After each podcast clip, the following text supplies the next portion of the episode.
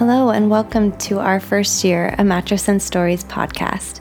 I'm your host, Molly Vasa Bertolucci. I'm a licensed therapist and a maternal mental health specialist. I'm a mother of two on a parenthood learning journey, just like you. On this podcast, I talk with moms about their first year of motherhood and all of the joys, challenges, and surprises that come along with it. We share a lot of information and resources here, but this podcast is not a substitute for seeking help from a mental health professional. I'm really excited to share this conversation with you. Thanks for being here with me. Today's guest is Chelsy. She's a mother of two and a social worker. Chelsy is my mom friend that I text late at night when there's something weird going on with my baby or I just need to vent. In this episode, Chelsy shares with us about persevering through a transformative, overwhelming first year, starting with an emergency C section the weekend the world shut down, breastfeeding challenges, and the decision to have another baby. Chelsy, thank you so much for being on the podcast and sharing some of your story with us today. Thank you for having me. So, tell us a little bit about you and your family. So, I'm Chelsy. I am a licensed clinical social worker working in Southern California and I am a mother of two. I have a three year old and a three month old, both baby girls. What three words would you use to describe your first year of motherhood? When I think about the first year, I think about kind of like how it was a bit of a roller coaster. So the three words I picked when I thought about it were transformative, overwhelming, and persevering. I thought with transformative more like, um, you know, just I feel like like when I before I became a mom, I was very career focused and like working. And then once I gained this new role, I had to figure out kind of who I was and in a different way. Like not, I wasn't just a social worker now. I was a mother, and even my role as a wife changed. So I felt like that was, you know, very transformative um, period of time for me. Even going from one to two, same thing over again. Um, and then overwhelming. It was just like having that first uh, baby and first time with the newborn for the first few months was just really, really overwhelming. And then even having the second baby, the first um, couple months was overwhelming again. It's just that period of adjustment, which is why I picked persevering as the last one because I feel like as a mother, you just go through all these different transitions with your body and your baby and your partner, and you're just so persevering. Like it's just very resilient process for a mom. Mm.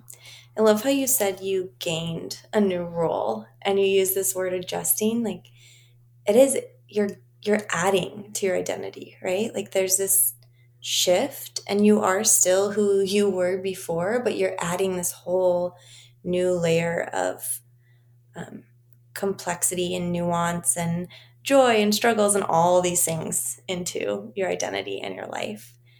What was the model in your head of motherhood? What did you think that that first year would be like?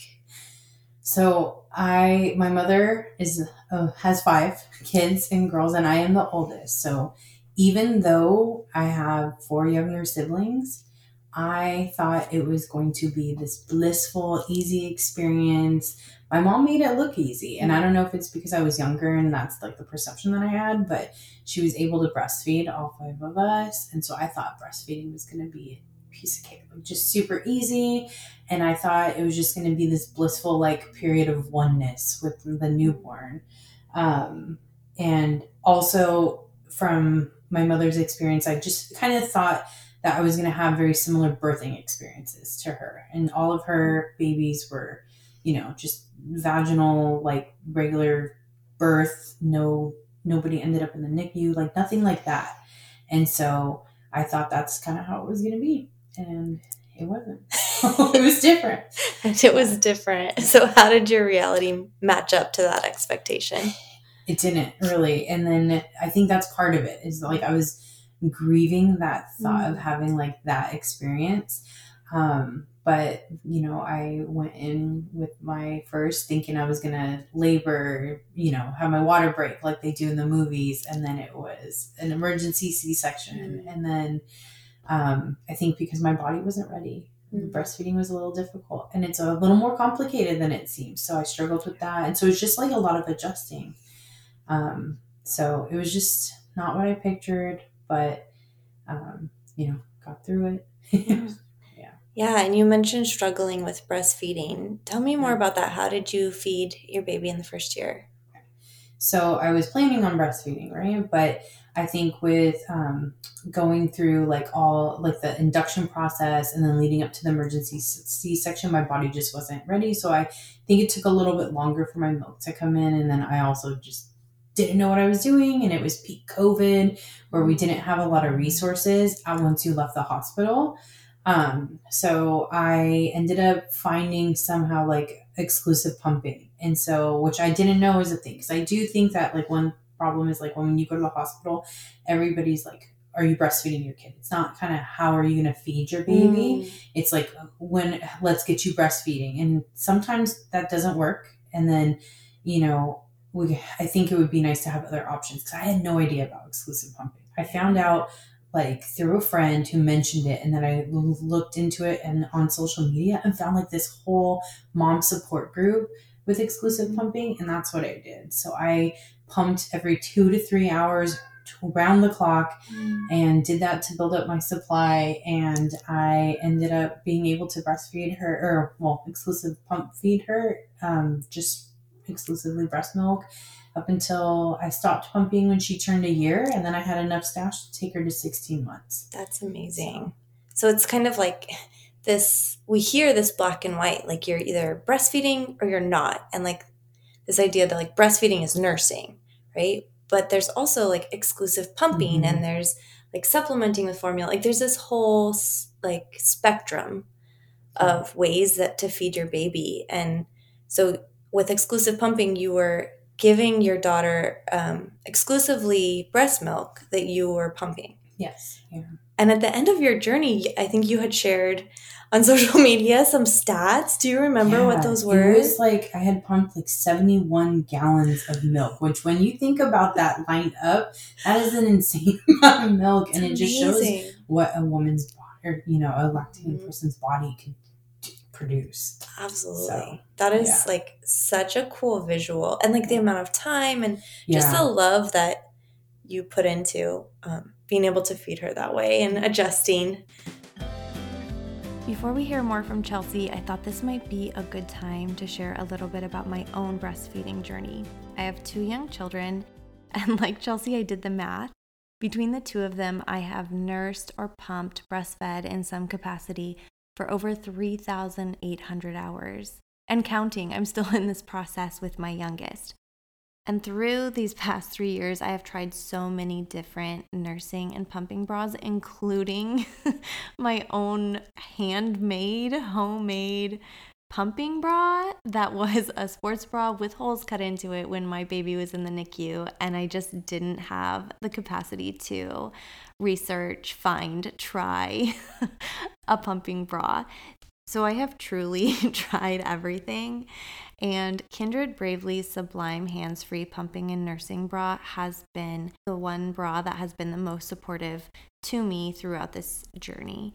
Um, from pumping when my baby was in the NICU and when she needed medication in bottles to now with my younger daughter and wanting to easily move back and forth between nursing when she's with me and pumping when she's at daycare.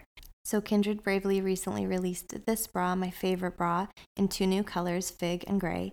I have a discount code for you. It's Molly V15. If you use Molly V15, you'll get 15% off. So, I will share that and a referral link in the show notes for you. Let's get back to Chelsy's story. You also mentioned um, this was peak COVID. So, that's a whole nother layer in your story. Yeah. What yeah. was that birth experience like in that postpartum period? It was the weirdest experience. So my first child was born. She was born the week that the United States shut down. So when my husband and I went into the hospital, no one was wearing masks. It was not a thing, and um, I was actually induced because my blood pressure was high, but it was during the time like I was going in for non-stress like the fetal monitoring and on the TV it was like the news talking about how they didn't know how COVID affected newborns. Mm. And so I think that spiked my blood pressure because here I am first time mom with a newborn peak COVID, not knowing what's going to happen. And so we were admitted to the hospital and we were there. I checked in on a Tuesday afternoon and we didn't leave until Sunday. So in that five day span or whatever it was that we were there, we saw things progress. So all of a sudden, the nurses on Wednesday showed up wearing masks. And then Thursday, they had all kinds of PPE gear. And then after that, like Friday on, like they even little things like, you know, they bring you a thing of water. They stopped taking your water out. They started just bringing you new ones because they didn't want to like cross contaminate like the water that they're bringing the, their patients, like just things like that. The sanitizing changed. Like we saw everything. And then leaving the hospital when we were discharged, it was going into like a post-apocalyptic world. Like nobody was on the streets, there's no traffic, and then just the stores were crazy. So I mm-hmm. remember, you know, we needed to get formula because I was um, wasn't producing yet, and so we needed a supplement, and it was nowhere to be found. So luckily, my pediatrician had some, and he was able to give us like a few cans to get through that period of time. But it was it was so bizarre bizarre. Yeah. yeah. All the baby medicine, like everything was off the shelves at that time. How disorienting. So, yeah. Coming into this yes. whole new reality. Yeah. It was so weird. Yeah. Definitely not what you had pictured. Yeah. No. Mm. No. What was sleep like in the first year?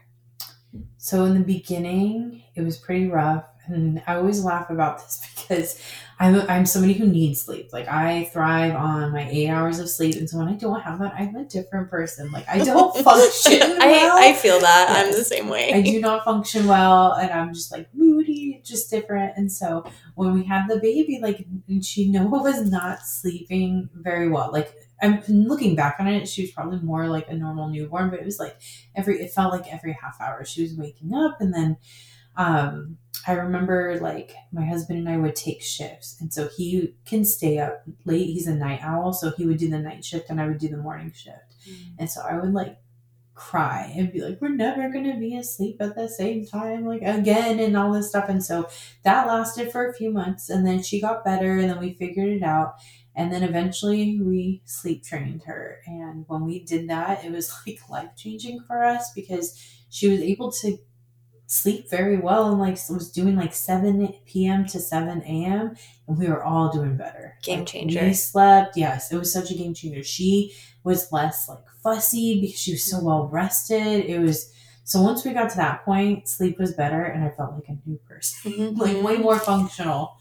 Yeah. Yes, everything is harder when you're exhausted. Yes. And everything's a little more raw, mm-hmm. right? And um like what stands out to me when I don't get enough sleep is like a heightened irritability. And you're already like sore and confused and all these things. And then, like, with the heightened irritability, it's like there can be a lot more conflict with your partner.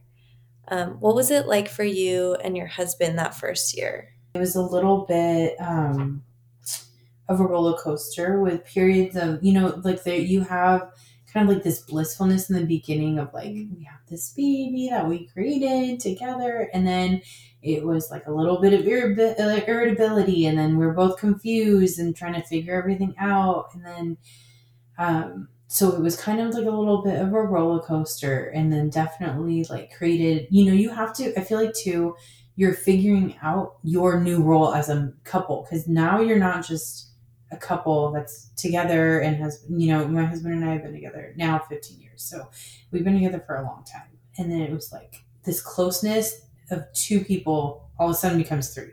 And our focus moves away from each other towards keeping this new baby alive and like taking care of them. So we had to really figure out our role as parents and how that changed us as a couple. And I feel like, you know, now I can easily say that it's different and it's better, but it felt so different that first time, mm. a little bit harder. And then eventually we got it and we were able to just really jump in and support each other. I think too, I did a lot of like wanting to him to know what I needed without voicing it mm, and stuff. Yeah. And so when I would feel overwhelmed because here I am holding the fussy baby, trying to pump for her and you know just feeling super touched out and overstimulated and then like not ask, voicing when i needed help when he's completely capable of helping. So definitely in this second time around change that. Yeah. Yeah. It's all new right? Yes. it's all new for everyone. Yes. Yeah. What was it like for you to go back to work? What was that decision like for you and what was the transition like? Really difficult, I would say. Because this is also yeah. COVID, right? Yes. So there's that element too. So the fir- when when I think about going back to work, I think of like in person because with with my first baby, I was I she was born in March, and then when I found out because I work for um, an entity that was closed, so we were remote, right? And so I was able to go back in May and not Mhm. take my leave because we were home and working at that time only four hours a day, like so it oh, was Okay. easy Yeah, everyone yes, was home. Yes, everybody was home. And then the following year, we were still home. And then I was like, uh, something that I will say with COVID is that I was able to be home with my baby for the whole first year, which in all that negative space, it was a really positive thing. And so I didn't go back until April in person. In person, mhm. Yes. And that was difficult for me because here I was home with my baby. I got to be there for every single first. Like, it was the best and um, going back was really difficult which i wasn't expecting because i had always been a working like person Mhm. and so i was like here i am i could do this like it's gonna be nothing and then when i did it it was really hard and i missed her and i would get updates because my husband was able to be home with her and then i got like a weird jealousy feeling of like i wanted to be home with her um, and then you know we adapted with that too but it was difficult Mhm. and then i would say you know the, the, with this new baby that i have it's something that i think about a lot it's like what am I, what am i gonna miss when i Mm. go back in person and she's still little like i just don't want to miss those first it's hard Because it's almost like the first time you're having to make that decision now with your Mhm. second. yes yeah And uh, my journey is really similar. Um, part of my story is that we have children really similar ages. And so I was home with my first for a really long time too. And there's a whole co- cohort of us, um, kind of pandemic baby moms who like went into having kids with no like idea COVID was coming and then getting to spend a lot of time with our first kids and then having second children being like, I don't want to go away from them. Like Yeah. this is hard. It's like um it's always hard for everyone in different ways, but yeah, it's this this kind of like interesting experience when Mhm. it's your second and you're kind of making that decision for the first time. and it kind of makes you feel i don't know if you feel this way but just a little guilty because it's like here i was home with my first and now i'm going to spend a little less time with the second. And and i've really had to realize that like it affects us way more than it affects the kiddos. Like Mm. like as long as we you know are there as much as we can and doing the you know the best that we can like they don't feel it as much as we do. Whereas like i've definitely noticed that like i will think that it's going to be so hard you know dropping noah off at school and then she's like bye Mom." i'm like i'm crying and she's fine you know yeah, it's definitely an area that some of that mom guilt can pop up. yeah um, and navigating that is is a it's a tricky one. How did the idea of self care shift for you during that first year? Um, I think I had to find it in different ways. So I think before I thought of self care as like these big things. Um, and you know, like it just changed and I had to figure out how was I gonna get it in like smaller kind of form. So instead of, you know, going and getting my nails done and getting like taking a few hours to do mani pedi, if I could just go to Target by myself without my husband, without my kids, like that feels like self care or like something that I really like is like having my coffee in the morning. And if I can just have like a really delicious coffee, then I feel grounded and you know, little things like that. Um think that's what I just really had to find it in a Mm. different way. Yeah, that solo Target run is that's gold. Yes. A hot cup of coffee, yes. gold. Keyword hot cup. Yes. in one sitting. Yeah. so good. Yeah. What makes you feel proud about your first year as a mother? something that I feel like it won't, you know, now it comes up, right? Like what what I thought about when I was a mom, when I became a mom. It's all I want is for my kids to feel loved. Right? And so I I feel like when we're in it, we don't see all the things that we're doing and all the effort that we're putting in. And so I can safely say that I have accomplished that goal because now that my three year old is very verbal, like she will say things like, My mommy loves me so much. and like mommy and daddy love me and like that's all I care about. And so if I can just, you know, think of one thing with my first years, I just feel proud of like given that everything happened and how I felt. Mm. And, you know, I think I did have like some postpartum depression in the beginning, like, and just getting through that and just proud of like just that whole first year, how hard it was and overcoming all those challenges and getting through it as a family. So, mm, absolutely. What do you think helped you and provided you a lot of that support to get through, especially those days where you felt like the postpartum depression was heavy?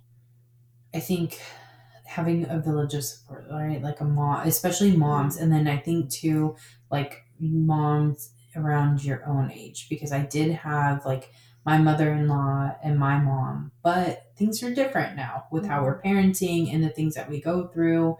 And so I think having people that you can have very transparent, honest conversations with, like that are going to validate and then also just support really, really it just meant so much to me and just i felt like you know you need people that you can go to for advice that are going to be honest but also know kind of how you're trying to parent and you know get through that and i think too um, honestly somebody told me one time that you know like therapy and medication saved their life which made me open mm-hmm. to getting support for postpartum and being very you know open and honest and vulnerable with my doctor so that I can get that support. And that helped me, you know, take care of myself and not feel shame around it and then be a better mom.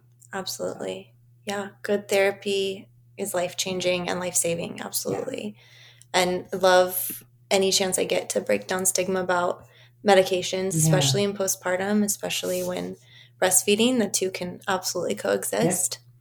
So if that's something that listeners are wondering about, you can you can talk with your doctor about that. But that's that's not off limits to you, and it can be very supportive. Having a second child or deciding to have more children can be is a huge decision. What was that decision like for your family? It was interesting. So I come from a big family, right? I have five siblings, and so I always thought I wanted to have a big family. And then once I had Noah, I was like, she's all I need like so it changed and then but then i could see when she hit around two i was like she could really benefit from having a sibling and i felt like i feel like you forget about the hard part like we could do it again and then so my husband and i you know we had a really serious conversation and we're like what do you want our family to look like and I was thinking, you know, I wanted three kids. And then my husband was very honest. And he was like, I think, you know, I have the mental capacity for two. And now that I've gone through this the second time, I realized that we both made the good decision of having just two. And um, it was different, you know, having a being pregnant with a toddler is different and it's a totally Amen. different game. and like you don't get to nap as much as you really want to and need to. And um, I'm glad that we made this decision. There's nothing better than that first day that they met. So I'm really glad that I was able to capture that moment on video and see Noah meet her sister because she was so excited. She was shaking. It was so cute. And she was just like so happy. So with Noah, you had an emergency C section, which wasn't your plan. Right. Yeah. and then with your second baby, I we know each other, so I I was part of this like journey of mm-hmm. getting to see you make this decision about whether or not you wanted to attempt a VBAC, a vaginal birth after C section, or if you wanted to schedule a C section. Can you walk us through kind of what that decision was like and your thought process and what you ultimately ended up doing with yeah. your your new baby? Yeah, so I definitely wanted to have a vaginal birth the first time, and unfortunately I couldn't. And um, so this second pregnancy, I, you know, my doctor was very open. She was like, "You can do the VBAC." But if it doesn't happen, you know, spontaneously, she did say that I would probably need to do the C section um, just because there is the risk of like the uterine rupture kind of thing. Um, but she said it was totally up to me. And so I kind of thought about it. And then she, you know, had many conversations with her. But ultimately, I decided to do the uh, scheduled C section because with my first, with Noah, I did not dilate like at all. Like even I did the Foley balloon um, in the hospital, Pitocin, everything. And after that, like second day, because I went in Tuesday and then didn't have her until Thursday night, I was at two centimeters after all of that. And it was just insane the amount of pain my body went through and everything. And so I had a really bad feeling that it was going to happen again. And I was walking like miles during the day, doing everything that the doctors recommend to help you like open up, you know?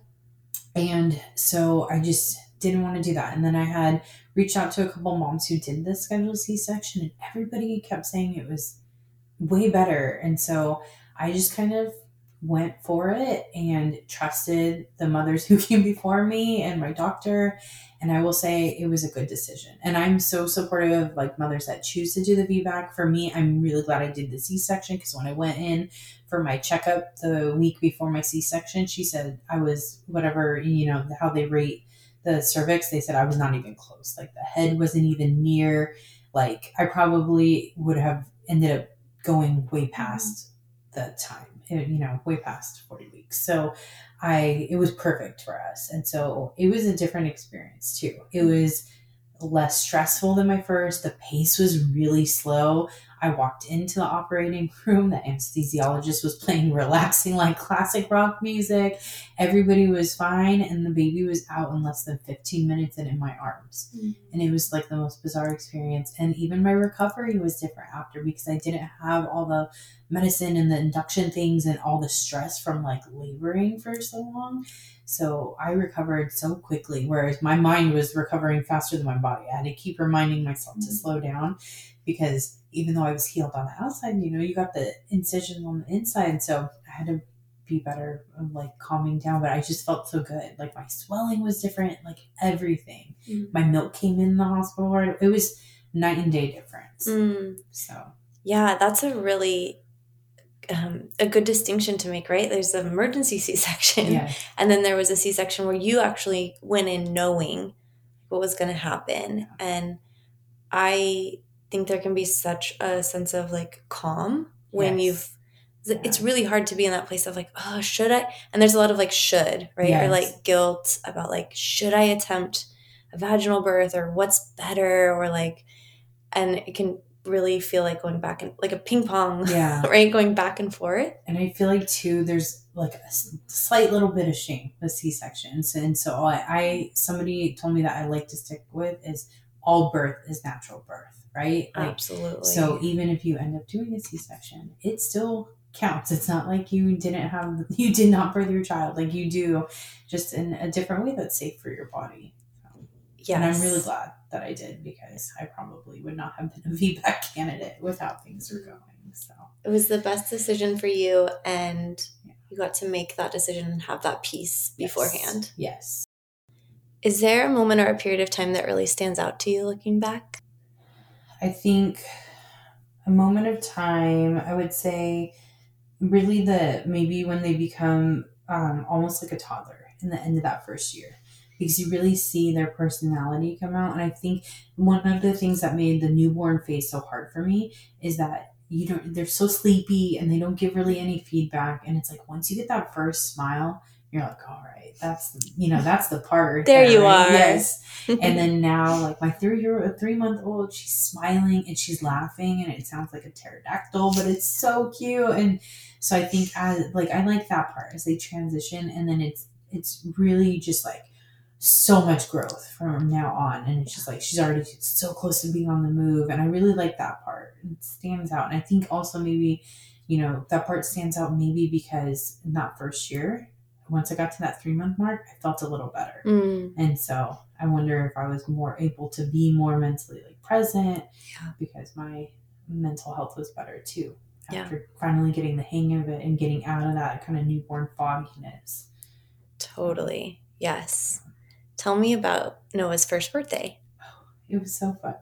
Um, it was still COVID like time, so it was just immediate family. But one thing, like the birthdays, are my favorite I love to plan. I like to get crafty, like everything. And so for Noah's first birthday, I did because um, she's very wild and like very um, brave, just like cur- like so very courageous. And so we did like a where the wild things are. So we did a wild one, and I dressed her up in the little Max costume from the book, which was really cute. And so cute. yeah, it was it was just a really good time, and it was.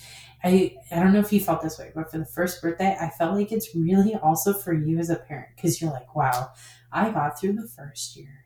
Like it it was awesome. And so I made this thing for her that was like um like a I took a wood a piece of wood and then I dangled photos from her first year and I just remember a moment of like looking at those and all like going from the newborn all the way down to where she was at one and just realizing how much happens in that first year. And it felt really good to just be like, wow, we got here, we got through all of this. Like, it was awesome. It was great. So much growth. For them, it's so visible. Mm-hmm. It also parallels so much growth for you as a person and as a mother and as a family. Like, that's, Yeah. it totally is like this big milestone because they're growing up, but it's also like, whew. Oh, yes. yeah. we made it. Yeah. Yeah. What words of encouragement or wisdom do you have for moms who are in it right now? So, number one, I would say always like talk to somebody, make sure that you have the people in your life that you can talk to and support you, especially with like setting boundaries and things like that. Have those friends that can validate you, especially when you feel like you're, you're losing it, kind of. And also, I like to think of like that phrase, like it's a season, because uh, everything changes like by day. And so I feel like even when, you know, my baby's having like these really fussy nights where I'm like, oh my gosh, like what's going on? I try to remember in my, in like that it's all temporary. Like those hard nights end and like things get better and those periods of where they're just crying and you're like, I don't know what's going on. Like to know that that's okay to not know and that you're going to figure it out and it comes. Um, so I always like to think of it as a season. Do you have any resources that you want to share with listeners? Um, I was thinking about this. So I would recommend that if they want any information like about feeding and things like that, if you run into any issues, definitely look up groups on Facebook. There is an exclusive pumping group on Facebook. There's also an ex- uh, pumping and breastfeeding group. So you get a lot of tips, information. I mean, moms come up with like the craziest hacks and things like that for stuff. Um, and then I was thinking too of, um, I really like, you know, that I'm doing the new mom circle. So I would recommend always Mhm. looking for support in your area. The Big Little Feelings Instagram gives a lot of parenting tools and validation. So Yeah, great resources. Great. Thank you, Chelsy, so much for sharing a little bit about your motherhood journey with Noah and especially coming and being on with us when you're really in the thick of it with your second. So I really appreciate it. Thank you for sharing with us. I hope you enjoyed that conversation as much as I did. And if you did, you might want to subscribe to the podcast so you could be the first to know when new episodes air. Be sure to check out the show notes for any links, resources, or information that we mentioned in this episode. Thank you for listening.